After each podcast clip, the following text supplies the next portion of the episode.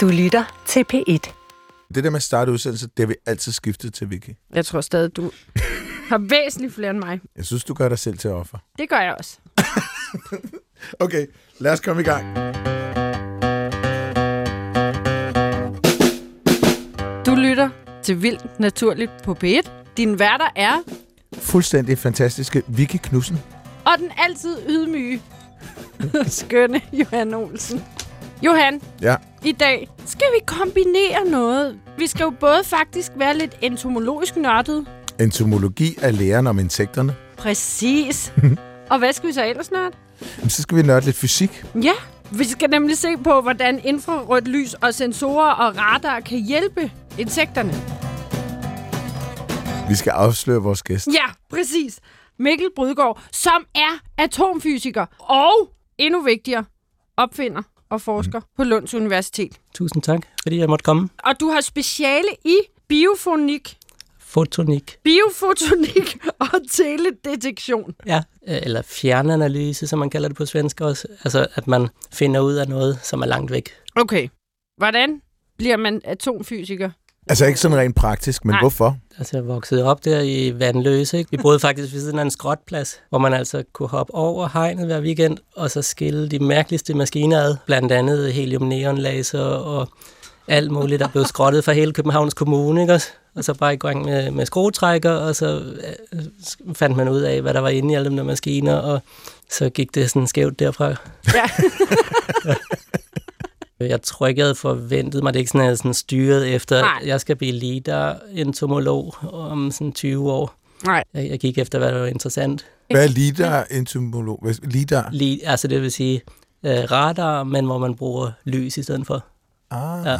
Mm-hmm. Og det gør altså, at man kan finde ud af lidt, nogle lidt mere øh, detaljerede ting om, hvad man, hvad man rammer med sin stråle. Øh, Dem her infrarøde bølgelængder, de kan ligesom interagere med små mikrostrukturer i, i bindevævet på insekter.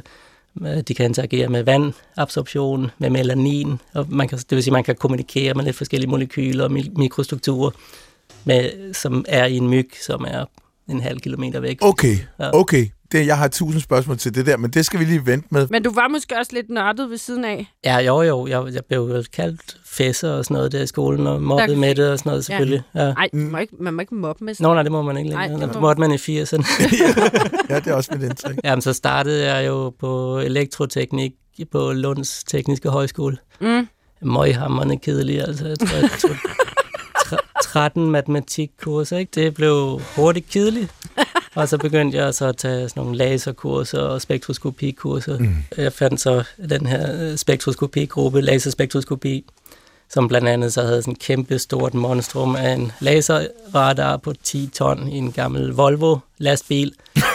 Det var så meningen, at den skulle man kunne bruge til alt muligt, følge min vejleder, øh, skyde på luftpartikler og øh, forureninger i luften og forskellige gasarter og enormt kompliceret system, som øh, sikkert tager fem år at lære sig, og så lige det sidste år på ens øh, PhD, Ja. så lykkes man at lave noget. Der findes mange af sådan nogle grupper med lignende systemer over hele verden, og det er nogle gamle herrer efterhånden, som og de har skudt på stort set alt, alle slags partikler, som man kan finde i atmosfæren, fra Sahara-sand til islandske aske, skyer og så videre. Hvad vil, de, hvad vil de forstå ved at skyde på dem? Den slags forskning handler meget om, hvordan øh, luftmasser bevæger sig rundt på, altså interkontinentalt, og der havner jo Sahara-sand øh, øh, både i Europa Ja, ja, og i ja, ja. Brasilien og sådan nogle ting der. Men så skulle der alligevel lidt mere til, så jeg tog et udbytteår til Venezuela. Så vi boede der et år, 10 udbyttestudenter. Den ene er som en kæreste nu, og moren Okay. til mit barn. Ja. Udvekslingsstudenter, ja. Hvad der ikke kan ske med et år i Ja. Venezuela. Men hvornår kom det her entomologiske så ind i billedet? Altså var det bare ikke nok at lege med laser? Det handler jo så om, at på det tidspunkt, så lavede min kæreste noget med nogle øh, sølvsmede. Hun er øh, biolog, ikke? Ja, Ja. ja. sådan en, en gummistøvle biolog. Ja. Ja. Skøn type. Ja. Ja. Hvad er det der, at der så kom lidt... Øh... Ja, men de var i gang med, med dem her, de hedder Caloptorix vi- virgo og Splendens, grønne chancerende og blå chancerende Nå, nogle ja. øh, kover, vandnymfer måske. Vandnymfer, sådan Ja. hedder det nok på dansk. Ja. Ja, lige præcis. Okay. Så vi kørte hele den der kæmpe lastvogn ud i landskabet, og så begyndt at skyde på dem her vandnymfer med, med ultraviolet laser. Enormt ineffektivt. Vi stod der i flere uger, og det sluttede med, at vi havde skudt 500 eller sådan noget. Okay. I dag så tæller vi måske omkring 100.000 per dag. Oh. Hold da op. Altså, jeg tror ikke rigtig, vi helt vidste, hvad vi skulle have det til lige til at starte med. Vi, vi, vi prøvede bare, at vi laver noget nyt. Det var også en inspiration af, af en artikel, der var kommet ud fra Montana, hvor de havde scannet bier, som de først havde trænet til at lugte på sprængstoffer. Det vil sige, man mader dem med en blanding af sprængstoffer og en eller anden form for næring. Mm. Og så finder de ud af at lugte, hvor de her sprængstoffer findes. Mhm. Hvis du så laver sådan en scanning over landskabet, så, kan- så kan du finde ud af, om der ligger øh, landminer i, under, under græsset. Okay. Nå, Så tænker jeg, vi har også en lige der, så prøver vi også bare at tage det, vi har liggende, og se, om vi kan gøre et eller andet. Det var jo lidt der, vi startede. Ja. Øh, altså to, et virkelig nørdet kærestepar, der tænker, ja. nu kombinerer vi vores interesser. Det er virkelig så... Det er virkelig fedt. Jeg skal jo lige øh, sige, nu sagde jeg Kårvandlømfer, jeg tror det er Pragtvandlømfer, hun har, har, har hygget med. Men det er de der helt blåskinnende, ikke? Ja, øh, ja. ved åløb og sådan noget. ja, Dem du også har set. Yes, dem har du vist mig. Men den information, I har, når I rammer sådan en vandlymfe, har det så været, så får I sådan set bare information om, at der er en. Jamen, det startede med, at vi kunne se forskel på, om det var han og hunder, fordi at, at de er blå og grønne. Mm-hmm. Ja. Mm. Og det kunne du med din øh, laserstråle. Ja, lige præcis. Hvordan får du informationen tilbage? Det er sådan en kæmpe teleskop, ligesom, som samler det lys, som, som Okay. reflekteres. Ja. Wow. Så det startede vi med, med, med de her metalliske farver der, og så kom vi lidt videre og begyndte at stoppe pulver på dem også. Altså Pulver? Fluorescent pulver.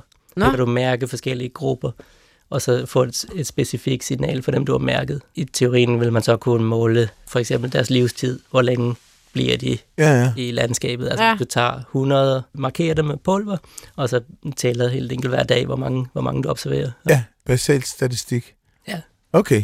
Så på en eller anden måde kortlagde lidt mængden af pragtvandlømfer i det her givende område. Set i bagspejlet, så er det nok lidt... Det var en ret primitiv start. Ja. Ja. Ikke særlig effektiv teknik heller, men så vi langsomt ligesom udviklede den.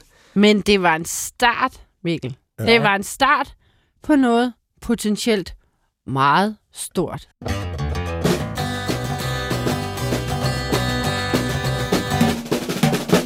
Derfor prøver jeg lige at trække spændingen, fordi jeg synes lige, I skal høre en lyd. Er det lyd nu? Ja. Okay, yes. Er I klar? Ja. Ja. Jeg føler mig klar. Det er Trine Sand Skjølberg, der har tilsendt øh, den her lyd til mig. Mhm. Tusind tak for det, Trine. Det er en genial lyd, og den kommer her.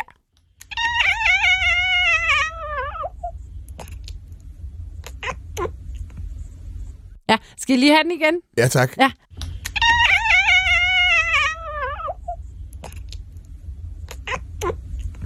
Pruttede den til sidst, eller smaskede den? Mm. Jeg tør godt hjælpe så meget at sige, at det mere var et smask. Men jeg vil sige, grunden til, at jeg valgte den her, det er jo fordi, at jeg så en rigtig skøn video med dig, Mikkel, om det her entomologiske lidar. Ja, det stemmer. My name is Mikkel Brødegård. I work with entomological LiDAR, and here I will just explain you what that exactly is. Entomology is about insects. Tiny insects, huge insects, super black insects, Jeg Super elsker white alt ved den video, fordi du netop igen helt nonchalant er sådan, ja, det her kan alle jo lave derhjemme, og så begynder du ellers med svejseapparater, og, og, lige, og lige pludselig står du bare ligesom med en laserkanon, der ligner sådan en blanding af netop en gigantisk, altså stjernekikker, der er en rumraket, jeg ved ikke hvad, og du sidder bare og forklarer om det der, og hvordan man kan måle øh, øh, insekternes bevægelser, og man ser også et insekt, og du viser netop vingerne, og man ser vingerne udfoldet og sådan noget. Og så er der også nærmest altså, i videoen noget, der minder om stemmeøvelser. A, E, I, O, U, Ø. Øh, det der, hvor, det må du vide, Johan, som sanger. Så skal man stå og sige, ah, i, uh, uh, så skal man varme stemmen op. Ja, ja, det har Og aldrig stemme været... op, varme. Nej, det er måske ikke Men- noget, du praktiserer, men det er noget, nogen gør. Nogle gange, ja. Og ja. det, ja, det lyder lidt som om, det er det, Mikkel er i gang med i videoen, at du lige tager sådan et, så varmer vi stemmerne op. Ah, i, u, ah, og det er lige for at vise, hvad, hvordan man ser lyden fra insekterne på skærmen, ikke? Uh, ja, det som vi arbejder på lige nu er biodiversitetsmålinger. Mm. Vi får ligesom de her 100.000 observationer af alle mulige insekter, som ikke aner, hvad er for noget. Og så kan vi ligesom bruge matematik og statistik til at spørge, jamen, hvor mange forskellige signaler er der. Det svarer lidt til, at, at man, øh, man lytter på et eller andet stykke musik, og så siger man, ja, men der er en trompet, og der er en trækversion, og der er et klaver. Mm. Selvfølgelig kan man spille samme tone på, på alle instrumenterne, men det er altså dem her overtone, øh, altså klangen, som man siger Ja. på dansk, som, som bestemmer. Ja, så kan man alligevel høre, det er det der instrument, ikke også? Hvis, jeg tror lige, vi skal hjælpe lytterne, fordi nu taler vi om lyde. Ja. Øh, før der talte vi om en liter.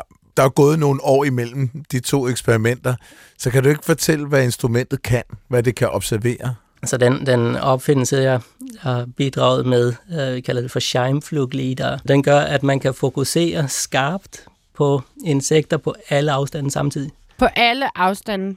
Samtidig. Samtidig. Ja, Så, I så kender hvis- godt det der, man har sådan et stort zoom-kamera, og så sidder man og drejer på den her trumle her, så bliver det skarpt, det her insekt, når man har lige, eller hvis det er en æderkop, der sidder i et spænd, ikke også? Ja. Men den her, den kan altså fokusere skarpt øh, på alle afstande samtidig. Alle afstande. Ja, med en kæmpe stor linse, som så i vores tilfælde er et, et teleskop. Og det betyder altså, at vi kan samle det reflekterede lys fra de her insekter, øh, lad os sige 10.000 gange i sekundet. Det vil sige, at vi får 10.000 ekko i sekundet. Uh-huh. Og så kan man ligesom forestille sig, at de her in- insekter, de, de kommer ind gennem den her stråle, de basker med vingerne, og, og så reflekteres der lys som funktion af, hvor de her vinger de basker, og så hvor blanke de er, og sådan nogle ting der. Hvad består detektoren af? Det er en, en kiseldetektor, øh, med, som er meget hurtig. Den går op til 80.000 målinger per sekund. Okay, okay, Den kan samle 80.000 ekko i sekundet. Ja. okay. Ja, så det er ikke fordi, man kan høre insekterne.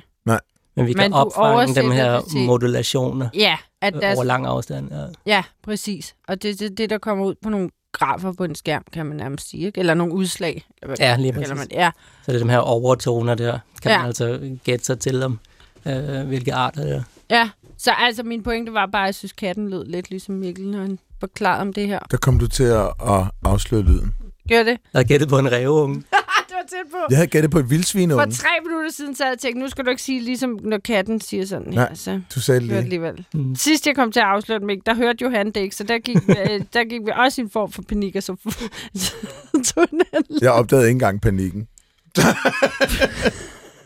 Nå, men så kan du gætte den for en gang skyld. Ja. Det bliver rigtig godt. Hvad kan det være? Hmm, hvad Kan det kan være? det være? Hvad kan det være? Jeg håber ikke, jeg misser den her.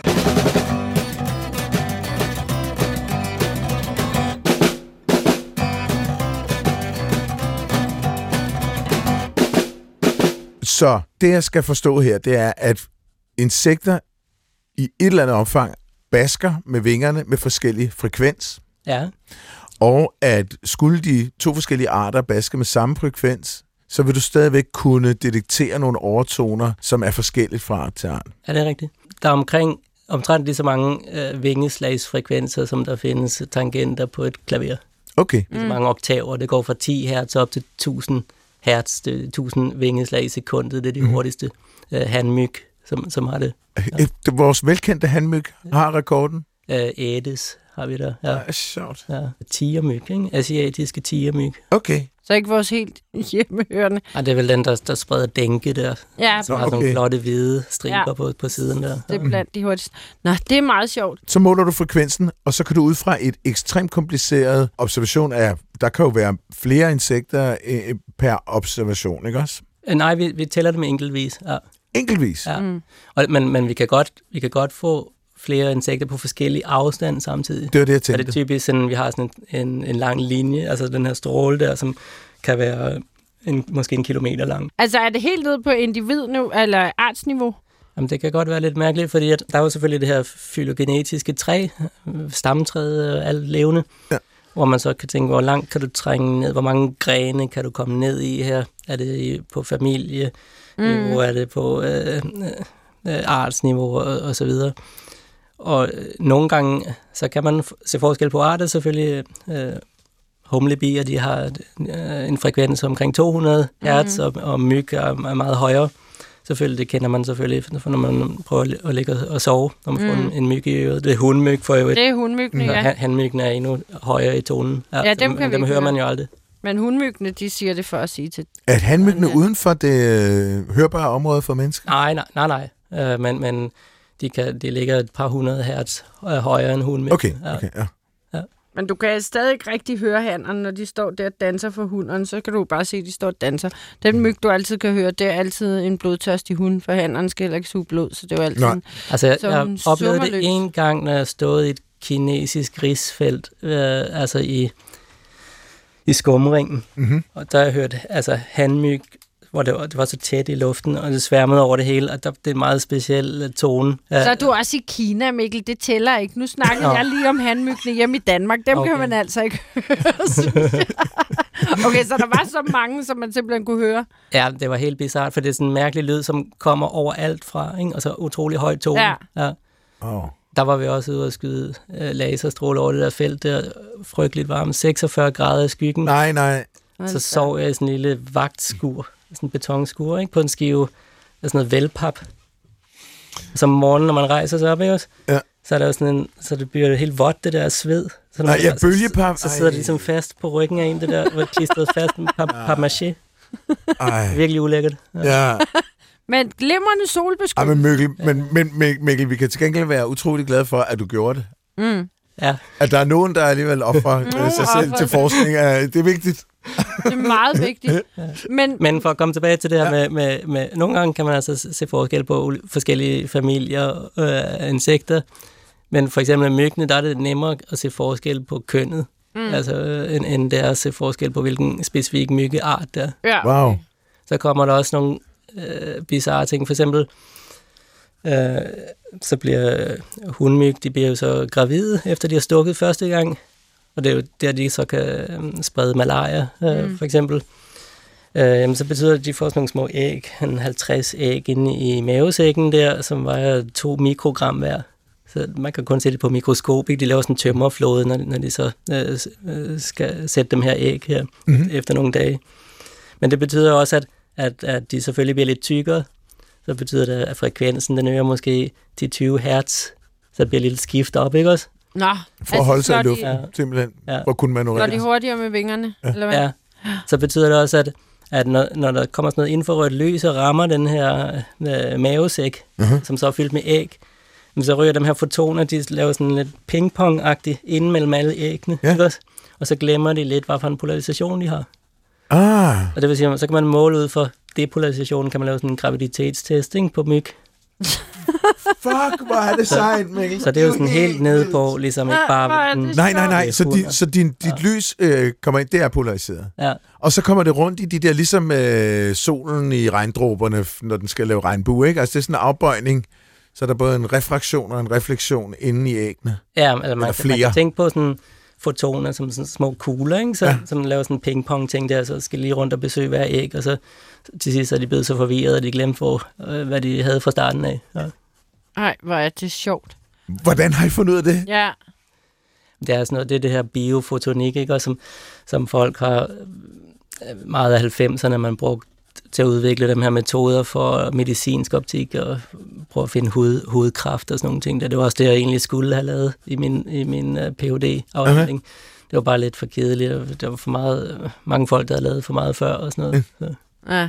Hej, kæft, hvor er det sjovt. Så, så det vidste man godt. Så når du står der, så tænker du, okay, vi, bl- vi må kunne se, om den her æg i buen, ved at polarisationen forsvinder. Ja, ja. Okay. Sejt. Det er meget, meget, meget, Er det, meget, øh, meget imponerende. Utrolig øh, blæret. Men hvordan Ja. finder man ud af den specifikke myg, eller hvad det nu må være, uanset om vi er ude i en familie eller et, øh, en specifik art, hvordan finder man til at starte med ud af, hvad dens frekvens er? Altså, hvilken bølgelængde den kører på, fordi så hvad, tager man den så ind i et lille bitte, bitte laboratorium, og så kun lader den flyve forbi laserstrålen, eller hvordan gør man? Øhm, ja, det kan man gøre. Vi har sådan en lille flyvekammer på laboratoriet, hvor I kan slippe forskellige arter der. Så flyver de rundt der og afgiver Ja. deres, deres signal, ikke? og så Ja. ved vi, at nu er det kun den her Ja. hundmyg af, af den her art, som, som flyver her. Nå, okay. Man kan også gøre det selv med sin smartphone og en lille plastikkopping med, med noget tyld over og en elastik. Så tager man og fanger en insekt, håber på, at den flyver sådan mere eller mindre naturligt ind i sin lille kop, og så stiller man den oven på mikrofonen ikke, på sin mm. smartphone.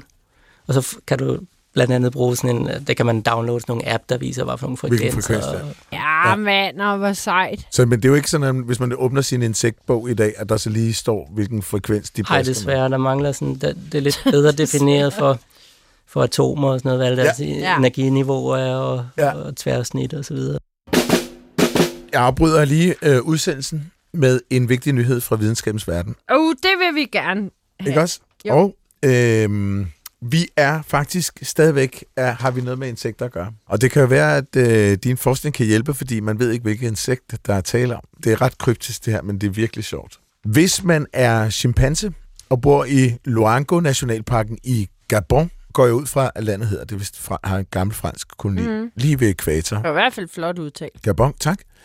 Så er man i far for at være fuldstændig blottet for privatliv. Alessandra Mascaro overvåger og filmer en flok chimpanser intenst. Særligt var hun interesseret i en chimpanse ved navn Susi og hendes unge søn, Sia. Mascaro bemærker, at da sønnen får et sår på foden, behandler hun det, altså moren det, ved at tage et vinget insekt, uidentificeret vinget insekt, i munden og klemme det mellem læberne, og så forsigtigt gnide insektet rundt på såret, for så til sidst at fjerne insektet.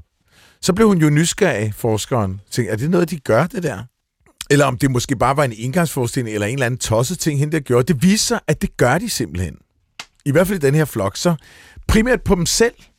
Så hvis de opdager et sår, så tager de et vinget insekt, klemmer det mellem læberne, og gnider det rundt på såret, enten med læberne eller med, med fingrene, før de så fjerner det igen. Og jeg er ved at eksplodere af nysgerrighed. Mm. Hvorfor gør de det der?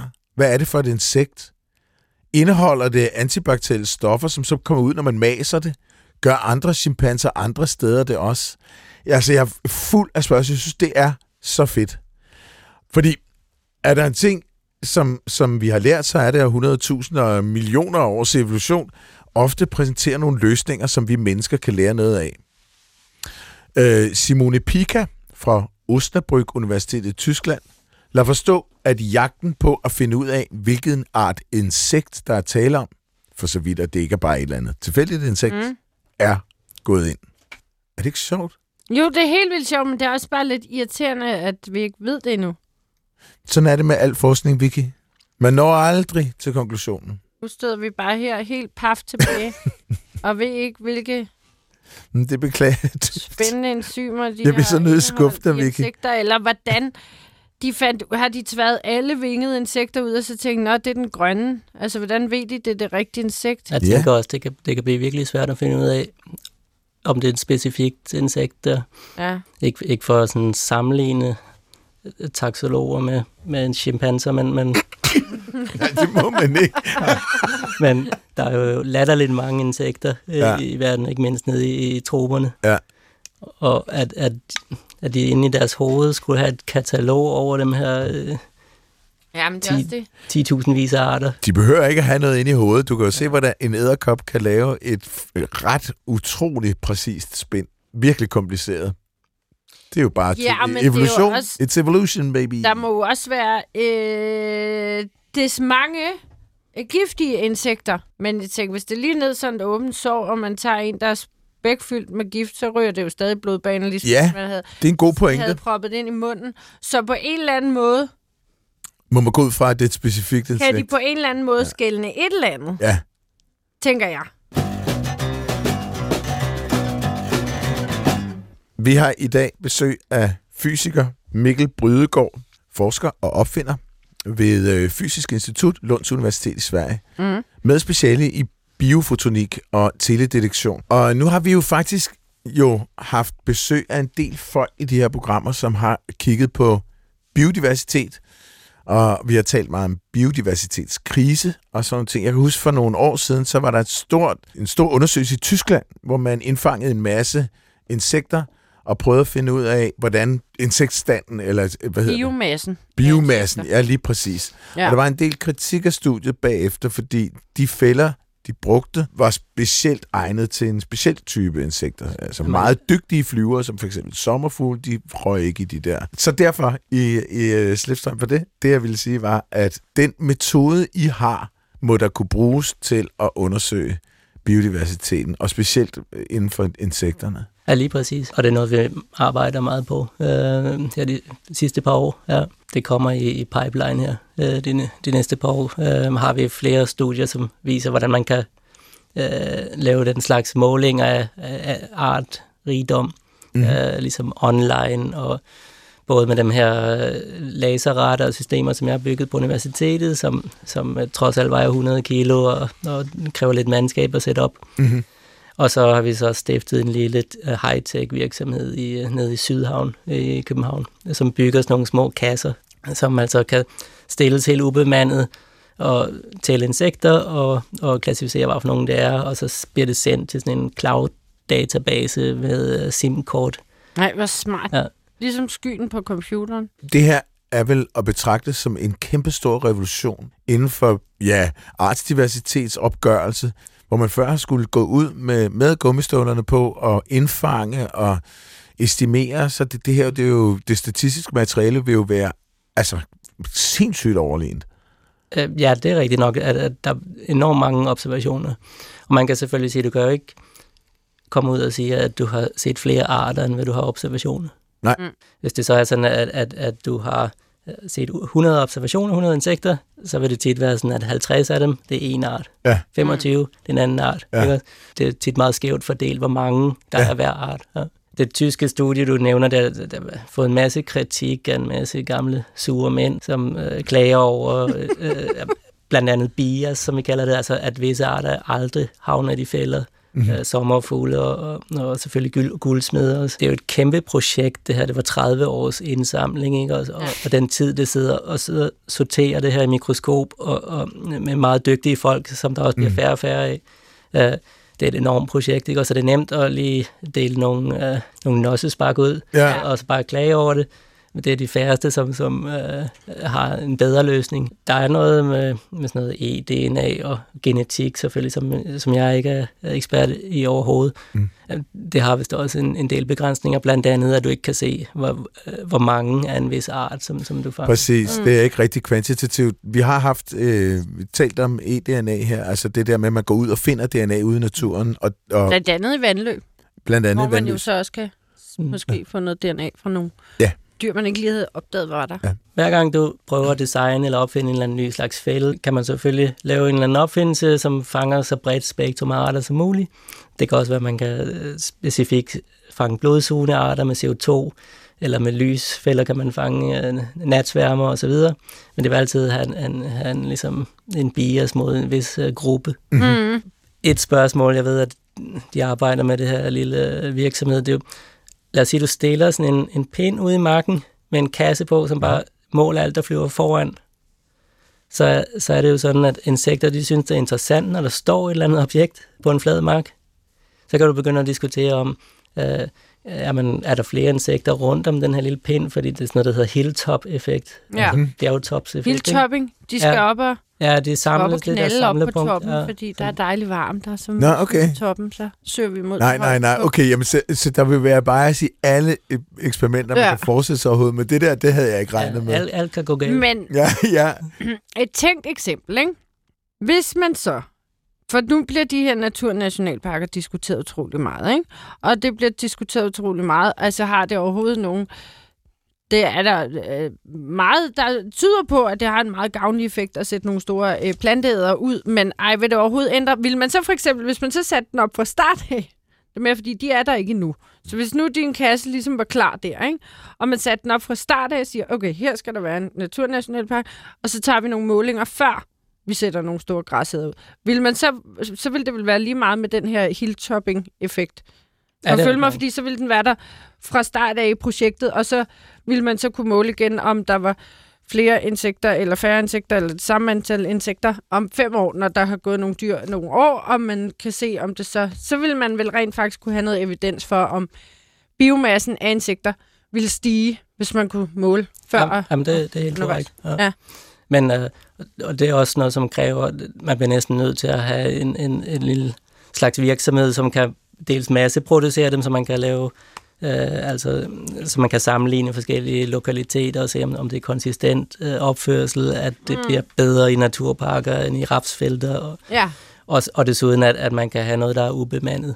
så man ikke skal have folk, Ja, fordi det bliver kæmpe Og store man skal vel projekter. også tage, at- at Men det er jo- det er jo temperaturmålinger, og altså man skal vel kunne sammenligne en nogenlunde øh, ens dag i april det ene år og det andet år, hvor temperaturen var nogenlunde det samme. Og- Men er problemet også, der jo selvfølgelig også kan have været et eller andet. Var det en meget våd vinter, eller var det en meget kold vinter, og overlevede øh, laverne og æggene overhovedet, og alt sådan noget, så man ville sikkert skulle have et datasæt over nogle år for Ja, at få et man. gennemsnit. Ikke? Men jeg synes, det var en genial idé, øh, Vicky havde, det der med, at det er rigtigt, hvis der er en bias, så vil der altid være en bias. Så, mm. så længe at den bias er parallel, bare parallelt mm. forskyder din graf, så kan du tage delta, altså forskellen, Ja. og så få en, der, der, så forsvinder den bias. Jeg synes, vi skal have dem op i nogle... Det kunne være fedt at kunne måle på netop... Altså, når man har et eller andet... Altså, det behøver ikke nødvendigvis en naturnationalpark, men når vi nu skal have vendt den der biodiversitetskrise, så kunne det være sjovt at have nogle målinger før og efter.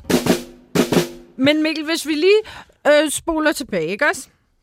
Så stod dig og kæresten og glodede på guldsmed. I stod og kiggede på pragtværende for hyggede jer lidt med det, kombinerede jeres interesser, og nu er vi lige frem spr- øh, sprunget helt øh, frem til 2022, hvor man kan lave en kasse, der kan sende laserstråler ud, måle biomassen og forskellige arter og alt muligt sejt, uden at gå ud og tælle dem fysisk op. Hvad skete der lige i mellemtiden? Er det dig, der har opfundet den her entomologiske liter? Nu siger du bare, at du har opfundet noget på 100 kilo. Vi, vi har lykkedes at få nogle patenter, Ja. ja. og jeg står som opfinder på, Ja. på, på det her. Øh, ja, men der skete jo det, at øh, det, altså, der var aldrig noget budget for de her aktiviteter, da jeg lavede min phd afhandling Mm. Og så bagefter, så, så begyndte jeg først, fik jeg et lille grant, Ja. hvor vi så byggede nogle ting, vi vidste overhovedet ikke, at vi lavede faktisk stadigvæk. Det var i 2013. Men øh, det viste sig at være ret effektivt. Øh, når- vi vidste ikke, hvad vi lavede, men Det er gået sindssygt hurtigt. ja, det er gået virkelig stærkt. Ja. Altså, hvornår gik lyset op for dig, eller hvad man skal sige? Det er egentlig en lidt åndssvag historie, fordi at, jeg nævnte det før, at, at vi uh, tog begge to vores uh, doktorsgrader, og så havde vi en, en lille gut der på et år, uh, som vi rejste rundt med, både, lidt, uh, både i Boston og i Sydafrika og i Oslo. Så var der en, en gut fra Danmark, Frederik Tornhøj, Mm. som, altså, vi har prøvet at starte en virksomhed op før, som, som det gik ikke særlig godt. Uh, den blev lukket igen efter kort tid. Mm. Så ringede han sådan lige pludselig, Nå, men har du ikke nogen nye idéer og sådan noget? Og så var jeg, åh nej, ikke alt det her virksomhedsmarked øh, ting en gang til. Og så han jeg at tænke mig om, den mest åndssvage og ubrugelige idé, jeg overhovedet kan komme på. Jamen, hvad laver du for tiden, spørger han. Jamen, jeg skyder insekter med laserstråler. Åh, oh, fedt, siger han så bare. Jamen, så laver vi en ny virksomhed. Og det sådan. Så det, det, det, er først og fremmest hans altså, øh, merit, helt, at det er blevet til noget. Og jeg har alligevel været i gang nu, den virksomhed i syv år, eller sådan noget der. Så Den er måske lidt mere levedygtig. ja, Ja. end jeg, jeg lige havde forestillet mig til at starte med. Ja. Nej, hvor er det Vildt. Der er også mange, altså nu har vi det her med biodiversitet, er jo en ting. Noget, som jeg har øh, arbejdet en del med, er jo øh, malaria-smitte. Øh, mm. Altså man sidder og glor på pollental herhjemme. Tænk, hvis, hvis nyhederne i Afrika ligesom havde hver aften sådan, om i dag er der lige ekstra risiko for det her, tjek jeres myggenet. Ikke? Ja. Det er sådan lidt mere relevant for, for deres synspunkt. Ja. Ja. Så den anden ting er jo det her med skadedyr ude i markerne, og det kan man selvfølgelig sidde her på et universitet i Lund eller København, drikke kaffe latte, lave en masse papir, og så sige, jamen der skal ikke være sprøjtemidler, og det er noget skidt, og så hælder man lidt mere mælk oven i, Ja. i, i sin latte, ikke? Ja. det er jo nemt nok. Ja. Men, og, og det kan, så kan man bare være fjender med alle dem der bo, øh, bondemænd der. Ja. Ja. Men det koster jo penge med pesticider. Mm. Lad os sige, at, at man har en eller anden metode, hvor du så kan se, jamen lige nu, den her uge, og lige det her hjørne af marken, jamen der skal vi sprøjte. Ja. Så sparer de jo en masse penge, Ja. Ja. og man, Ja, så kan du måske reducere også. det, altså det totale Ja, ja, forbrug. Ja. Så det er jo en anden uh, aspekt, Ja. ja. som er sådan lidt mere pragmatisk. Du kan sprøjte, hvor og når det er altså nødvendigt. Strategisk ja. bekæmpning. Ja. Ja, det er jo genialt. Så det, det arbejder de meget med dem, øh, det her lille virksomhed. Fauna Photonics hedder de. Ja. Og så du meget ofte kan artsbestemme, så vil man jo også kunne komme ind der, altså hvis du kan sprøjte specifikt, eller for eksempel blive angrebet af et eller andet, hvor du ved, at dit sprøjtemiddel virker ikke alligevel. Mm. Ja. Hvad det nu kunne være. Kan det så både måle nat og dag? Ja, det måler hele døgnet rundt. Det sværeste er sådan set i fuld solskin. Ja. Ja. Det er også det, som insekterne, de er ikke meget for... Altså, det er altid minimum, det er klokken 3 om eftermiddagen. Ja, hvis solen, hvis det er virkelig varmt, så... Ja, der, der, er, der så er ret dødt i luftrummet Ja. der. Ja. Og det kan man jo selvfølgelig tænke på, ja, om hvis man er biologistudent med sådan en sommerfuglnet, der er det jo dejligt at rende rundt klokken 3 om eftermiddagen. Ja. Det er varmt og mm. lækkert vejr. Men det er også der, der er mindst. Ja. ja. Mm. Hvorimod, at, at sådan lige efter solnedgang, mm. uh, der kan du ligesom have vanvittige mængder af insekter i Ja, så kommer alle nat. Natdyrene frem. Laserlys, som du drøner altså hen over jorden, er det ikke, uh, udgør det ikke en sikkerhedsrisiko? Har du haft problemer med det? Det er der mange, øh, altså hver gang vi laver eksperimenter, så, der, så skal vi følge i sådan en risikoanalyse. Vi beregner selvfølgelig, hvilke niveauer af laserlys øh, per kvadratcentimeter og så videre. Vi skal de rigtige briller, hvis man skal hen og arbejde øh, ved, en, ved en farlig stråle. Mm-hmm. Men øh, vi har aldrig haft noget uheld med, med laser overhovedet. Nej. Så har vi haft en, en del andre mærkelige øh, uheld. altså, og det handler alt sammen om, om vilde dyr, ikke også? Okay, oh, okay. Og, Må jeg høre? Vi er, det er jo sådan, vi, man kan kalde os for gummistøvlefysikere, ikke? Ja. Og så det er også en farlig kombination. så render man rundt ud i en eller anden mark, og øh, man har sit fokus helt andet sted, om der er en eller anden stråle, vi skal kalibrere det her, vi har en stor skive teflon, eller hvad vi nu har, som for at kalibrere signal. Mm-hmm. Jeg gik rundt med sådan en kæmpe flamingo-skive, ikke? Ja kommer til at skræmme en kalv, så kommer moren jo ret Nej, efter, nej. Og så man prøver ligesom at stå, som man har set, at man, man gør i Spanien, ikke? Jo. Og stå fast, og så indtil man ikke gør det længere, så spaner man, så røger ned i en å der og rev armen op. Nej, øh, nej. Jeg tror, det var samme dag, efter jeg røg åen, for at stå et skrabesår på den ene arm. Øh, det er noget, jeg blev meget mobbet med af, af min kærestes øh, biologvenner der. Så tror jeg, der vil jeg trampe på sådan nogle fasankyllinger. Så kommer, der. så kommer den mor efter mig og begynder at hakke mig i haserne. Og overfaldet af, Jamen, af, af, af en fasan øh, kylling, eller hvad man nu kalder den. Ja. Ja. Altså, gummistøvlefysiker er allerede lidt blevet skældsord. Det Som- er lidt det der mobning for 80'erne, det er nu, så Ja. altså, får i hvert fald udstillet dig selv som, at det er ikke noget fysisk gør, de skal iklæde sig. Det er Men- i hvert fald ikke gummistøvler. Åh oh, nej, der er mere. ja, hvad var det? Nå, men det var i Elfenbenskysten. Så åndssvag by. Yamoussoukro, som er hovedstaden. Øh, universitetet er 5 gange 15 kilometer stort. Hold da kæft. Og så blev vi nødt til at cykle rundt der, for at ligesom komme der er helt øde, ligesom mær- meget mærkelig by. De har også verdens største katedral og sådan noget. Nå, så kørte vi over en grøn mamba. Det kunne, Alligevel. det kunne den ikke holde til. Du Ja, ja. så den Jeg er ikke? helt flad der. Nej. Nej, Okay. stakkels mamba. Ja. Og så det, toppen var vel øh, nede i, ja, det var så i, i Tanzania der, med sådan noget elefantgræs, noget, der går helt op til skuldrene, ikke også? Mhm. Jeg ved ikke rigtig, hvad jeg skulle. Jeg har været rundt i det der græs der, og vi har lige sat den der lasersystem op for at tælle malaria, myg og sådan noget. Og så ser jeg nede ved mine fødder sådan en, en tyk, jamen, jeg tror, det er en krokodillehale, ikke? Men en, en sådan tyk hale der, omkring som et lår. Okay. Men det er sådan en slags komodovaran eller sådan noget, som kommer ind til den der lille landsby for at æde kyllinger om natten. Og den lykkedes jeg også ramt på.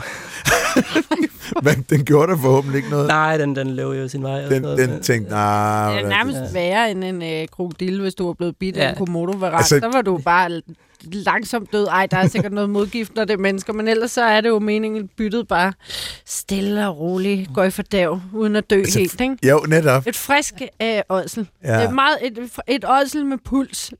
Der er alligevel for mange laserfysikere, så. Ja.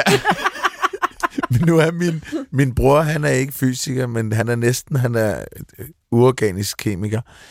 Han siger altid, naturen, Johan, det er noget, man ser på tv. han er godt klar over, at det er skide farligt derude. Nå, men altså, den smukke kombination igen, altså med din kæreste. Forhåbentlig altså, har du trådt på mindre, når du netop gik tur med hende, fordi hun måske har fokus et lidt andet sted end dig.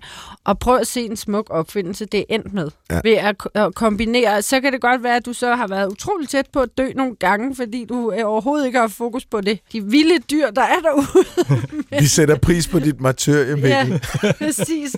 Virkelig stor pris på. Men hvad er fremtiden i det her så egentlig for dig? Jamen, det helt klart øh, altså en af min, øh, mit hovedfokus lige for tiden, er det her biodiversitetsmåling, mm. at lave et eller andet øh, artsmultimeter, hvor du ja. Går ned og måler i landskabet og, og troubleshooter, ligesom, nå, er der noget galt her? Øhm, Så prøver vi at lave en blomsterramme til mellem markerne, virker det eller virker det ikke, mm. og, så- og så videre. Ja, det, det, det er noget af det, vi uh, fokuserer meget på lige for tiden. Det er også, hvad, hvad, vi får penge for. Og så havner du jo i den situation, at, at øh, hvis du går ned og køber et, et, et voltmeter ikke, på Bauhaus, jamen så har den en sådan en nål, og så stopper den nål jo et eller andet sted. Du kan måle 50 volt, for eksempel. Så kan man jo også tænke sig, hvis du har en måleinstrument for arter, det her instrument, hvor mange arter kan den overhovedet se forskel på? Mm. Hvor stopper den her nål? For Ja. hvis du bare går ud, og den hele tiden bare viser, at der er 50 arter over det hele, fordi den ikke kan måle, se forskel på flere, Ja. så er man jo lige vidt.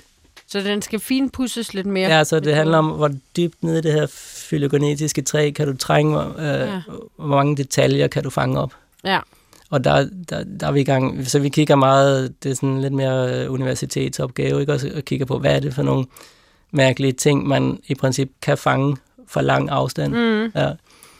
Øh, hvis du har et lille møl for eksempel, ja, altså lepidopter og skal, skælvinge på Mhm. dansk, ja. Ja. de har også nogle små bitte skæl på, som giver sådan meget diffus øh, reflek- refleksion. Ja. Øh, typ sådan mat, hvid. Ikke også? Når den slår med vingerne, så får du kun meget få toner, Ja. omtrent som en, fra en blokfløjte, kan du sige. Ja. Hvorimod, at, at, at hvis du har en, en blomsterflue med sådan meget blanke vinger, ikke også? Så, så, vil den måske mere være en slags uh, trompet med masser af overtoner, ikke også? Ja. Og hvor du får...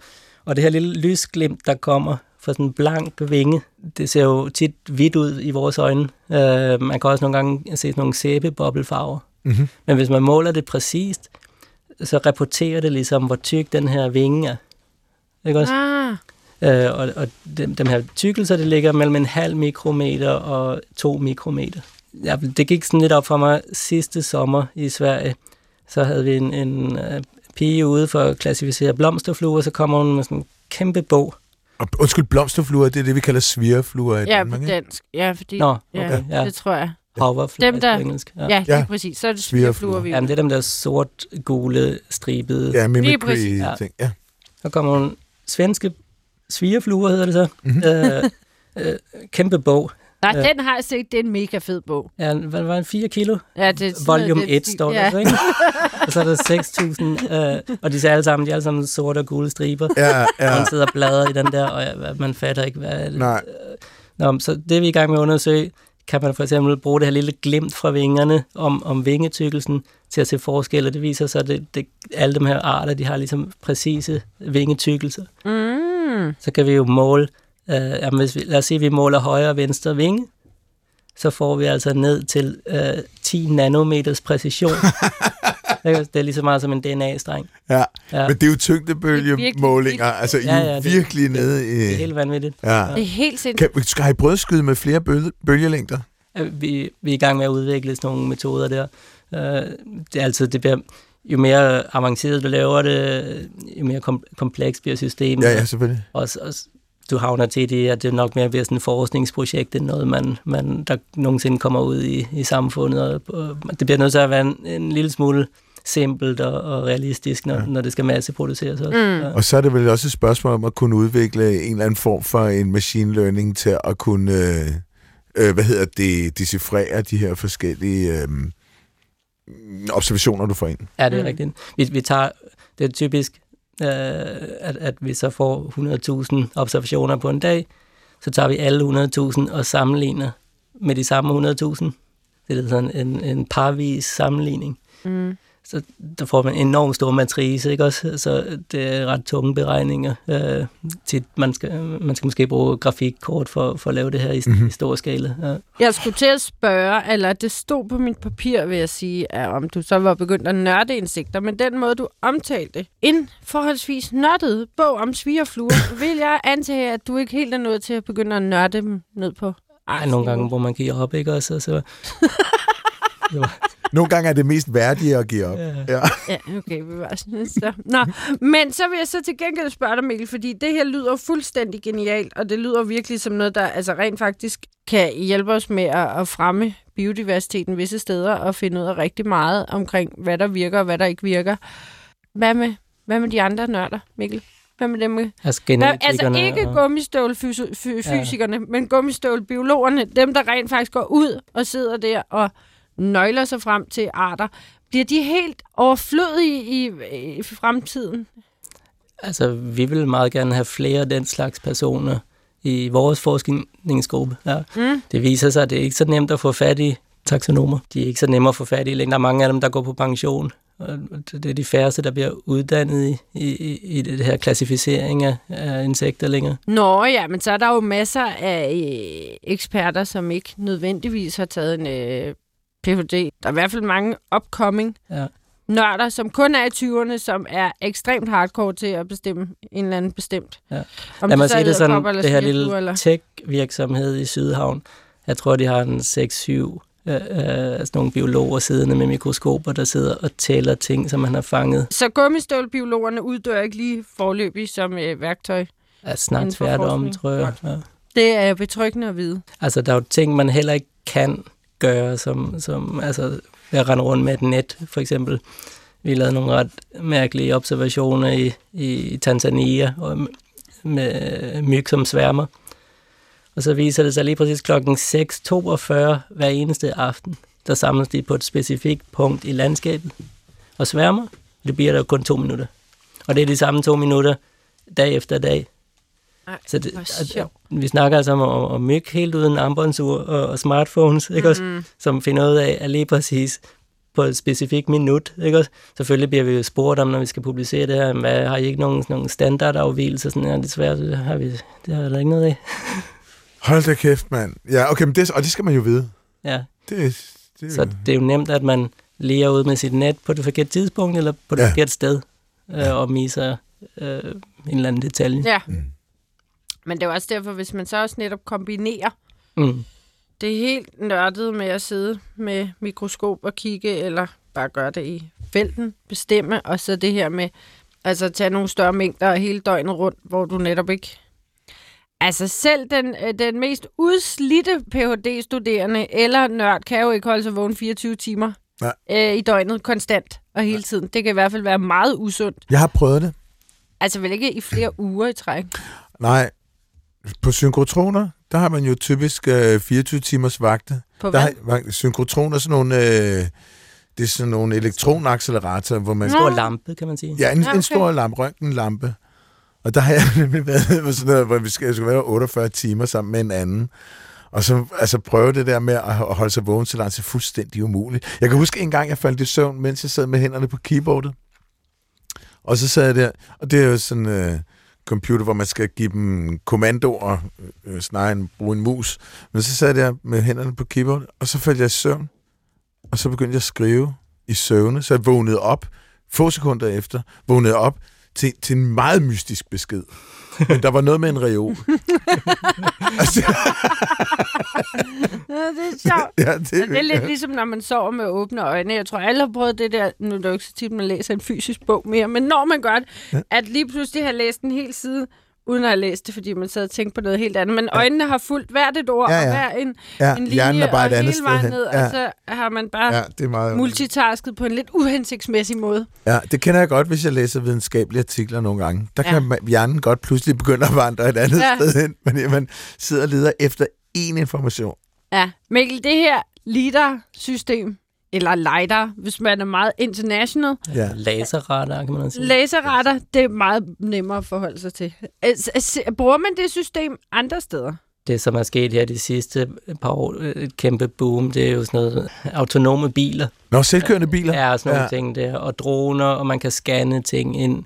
Altså, det kalder vi for øh, topografisk lidar, hvor du Ah, får okay. sådan en, en, en sky af små punkter, en tredimensionel sky Ja, af et landskab. ja. Det har det er noget af det, som jeg synes er interessant. Det er ikke noget, jeg arbejder med øh, præcis, men, men blandt andet er det det her med, at man kan skyde ned, så fra en, en drone eller et fly ned i en, lad os sige, en regnskov, og så Mm. får det selvfølgelig en fordeling af, hvor der er blade og Mm. grene hele vejen op fra Ja. jorden. Og hvis du så skyder på en, en, en svensk planteret grænskov, så får du sådan et ekko op fra toppen, og så er der sådan nogle masse tørre grene øh, og stammer hele vejen ned, sådan tomt ja. ja. og så til du rammer jorden, ikke? Så får du sådan først et ekko, og så tomt, og så jorden, ikke? Nej, okay. Øh, hvorimod, hvis du går ned i Amazonas, så vil du selvfølgelig få sådan fordelt, der var blade og grene på alle mulige højder. Ja, Hvis du så tager den her øh, fordeling over jorden, den kan man altså korrelere sammen med antal arter af frøer og fugle og, Ja. ja. og så videre. Der, der er lavet en del studier om, hvor man altså indirekte kan gætte sig på øh, til en biodiversitet ud fra øh, strukturen af trækronerne. Nej, hvad sjovt. Det er jo egentlig også meget altså, nem måde, når man siger, en skov er en skov, og den er jo god natur. Og så er der nogen, der står og siger, ej, den kan godt være meget monoton og lige rækker ja. og plantet det hele. Ja. Så er det jo en meget smart måde, den der til helt overordnet bare at se, uden sådan gå på artsniveau, bare at se, er, sk- sker der noget her, eller sker der ikke noget? Jeg læste en nyhed op, hvor der var nogen, der havde fundet sådan en helt øh, Inka-by. Er det den samme metode? Ja. Nå Ja. ja, ja. Gud, det, var, det synes jeg var vildt. Jamen, det er den samme metode. De har ja. Ja. simpelthen bare g- g- scannet hele det der Ja. område, fordi de tænkte, der er måske et eller andet her. Ja. Ja. Og det var ret vildt billede. Du får det første ekko, det vil sige op fra trækronerne, og så det sidste ekko nede fra, fra jorden. Ikke? Ja. Og der, der, i det her øh, eksempel, du nævner her, der ser du altså, at du kan ikke se nogen by, når du bare kigger på trækronerne, og det er det samme, hvis du øh, flyver over stedet der. Mm. Når du så kigger på det sidste ekko, hvor, hvor lyset rammer jorden, ikke også? Ja. så får du den her struktur frem med firkanter og pyramider, Ja, og hvad der nu Det, findes det, det var så flot. det Det var helt det hårene stod. Hvad, hvad, øh, hvilken bølgelængde bruger man der? Det er typisk grønt lys, ja, og meget små pulser. Så det er synligt lys? Ja. Ja. Men, men det, det, det, de har typisk en meget øh, mindre følsomhed end de systemer, vi bygger. Ja, ja. så, fordi du rammer en, en, et stort objekt, et, et blad eller sådan ja, noget, ja, ja, i ja. forhold til at ramme en, en lille øh, bananflue. Ja. Det er korrekt. Nå, lille drosofile. Hvis det er den samme teknik, man bruger til, øh, selv, at selvkørende biler kan, kan se deres omgivelser, så kunne det jo godt være, at man tænker, jamen, hvis du kan se, om en myg er gravid, hvordan kan det så være, at en selvkørende bil overhovedet på noget tidspunkt skulle have problemer med at detektere omverdenen tilfredsstillende? Men de, de er jo ikke helt selvkørende endnu. Der, går, der er stadigvæk ting, der går galt. Ja, det vil også være forfærdeligt, hvis man ligesom sidder med med det her øh, sikkerhedsbælte op i halsen, fordi der lige er flået en myg over vejen, ikke? Ja. Der er en gravid, ikke? En gravid myg. Screech! Nej, der, der er lidt forskellige specifikationer. Man, man prøver ligesom at optimere systemerne for at løse en, en, en speciel opgave. Ja. Er det lidt af det system, man bruger i, altså ikke selvkørende biler, men der er jo mange nyere biler, der kan Afstandsbedømme. ja, afstandsbedømme, og i princippet også, nogen kan til med sådan se flere baner, og hvad der ligger af biler rundt omkring. De, de avancerede af den slags systemer, det er små lidar, som er Okay. øh, kommercielle. Ja. Nå, nu tager vi lige lyden igen her til sidst. Er I klar? ja.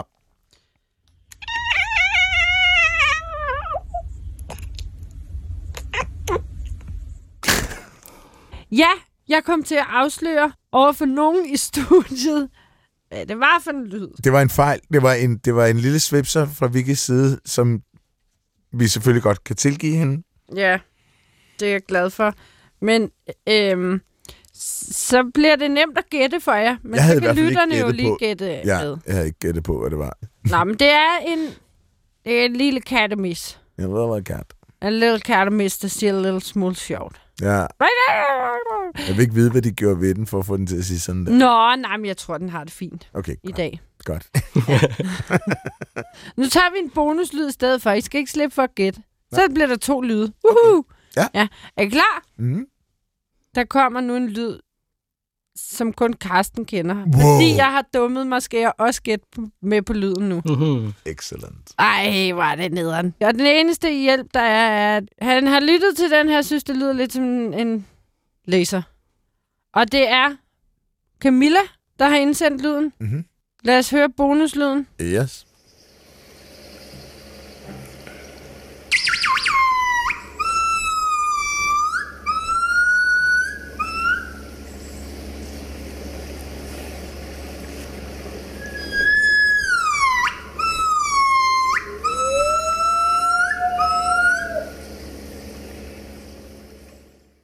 Hold nu kæft en underlig lyd. Ved du, hvad det er? Nej, men der er jo Ved du, nogle hvad det er, majser i baggrunden. Nej, måske noget brølæbe nede for Ystad, eller? Frøs. En brølæbe fra Ystad. Ikke en tilfældig brølæbe. brølæbe fra Ystad. Altså, det lyder også sådan lidt gibbernæbeagtigt. Men det kunne også godt være en fugl. Jeg synes, det lyder som gibbernæb, men jeg tror, det er en, en eksotisk fugl. Nej, men du er i fugleriget, og du er i aberiget. Ej, over jeg, jeg er både i abe- og fugleride. Nå, okay. Ej, det lyder som noget inde i tropehuset så. Ja, ja, det synes jeg også. Og det i baggrunden kunne godt være Gunnar, men det tror jeg ikke, det er. Nu har Carsten afsløret det. Jeg hørte det godt. Det er gibbernæbe. Hvem sagde gibberen? Ja, det gjorde du godt nok. Men jeg vil sige, Mikkel Ej, er, er inde på en klar ja, andenplads, fordi... Ja, stor klap, Salve. ja. Tak til uh, Camilla Elisabeth Lund Ja. for uh, den dejlige bonuslyd, når nu nogen kom til at afsløre.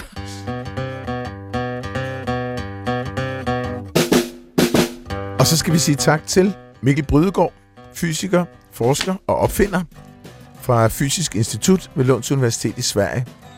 Og øh, tusind tak, fordi at du fortalte os om dit øh, arbejde og din øh, fantastiske opfindelse. Ja, Det var ekstremt spændende at det høre var om. meget, meget spændende. Det er jo fremtiden. Det er jo fremtiden, vi sidder og snakker om. Det er fremtiden. Ja, ikke? Vicky. Jeg Ja. håber det. Ej, tusind tak for besøget, Mikkel. Jamen Virkelig tak, fordi jeg spændende. måtte komme.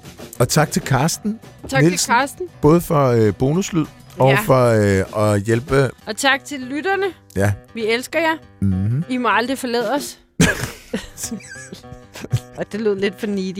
Nå, Ja, det- øh, Needy, ja. ja. okay, vi er rigtig glade for jer. Ja. Vi er gla- vi, tak, fordi I lytter med. Og tak til alle de forskellige slags insekter. Ja, og tak til Ja. alle insekterne. Mm-hmm. Fordi de flyver rundt og gør, hvad de skal. Præcis.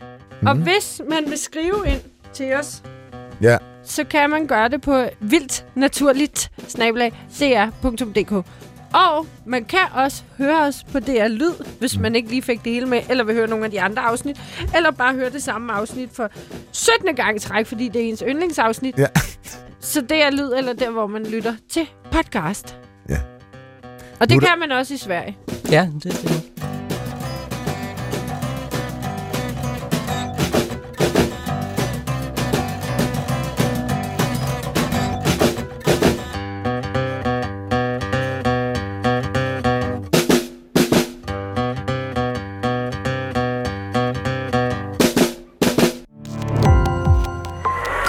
opdagelse i alle DR's podcast og radioprogrammer. I appen DR Lyd.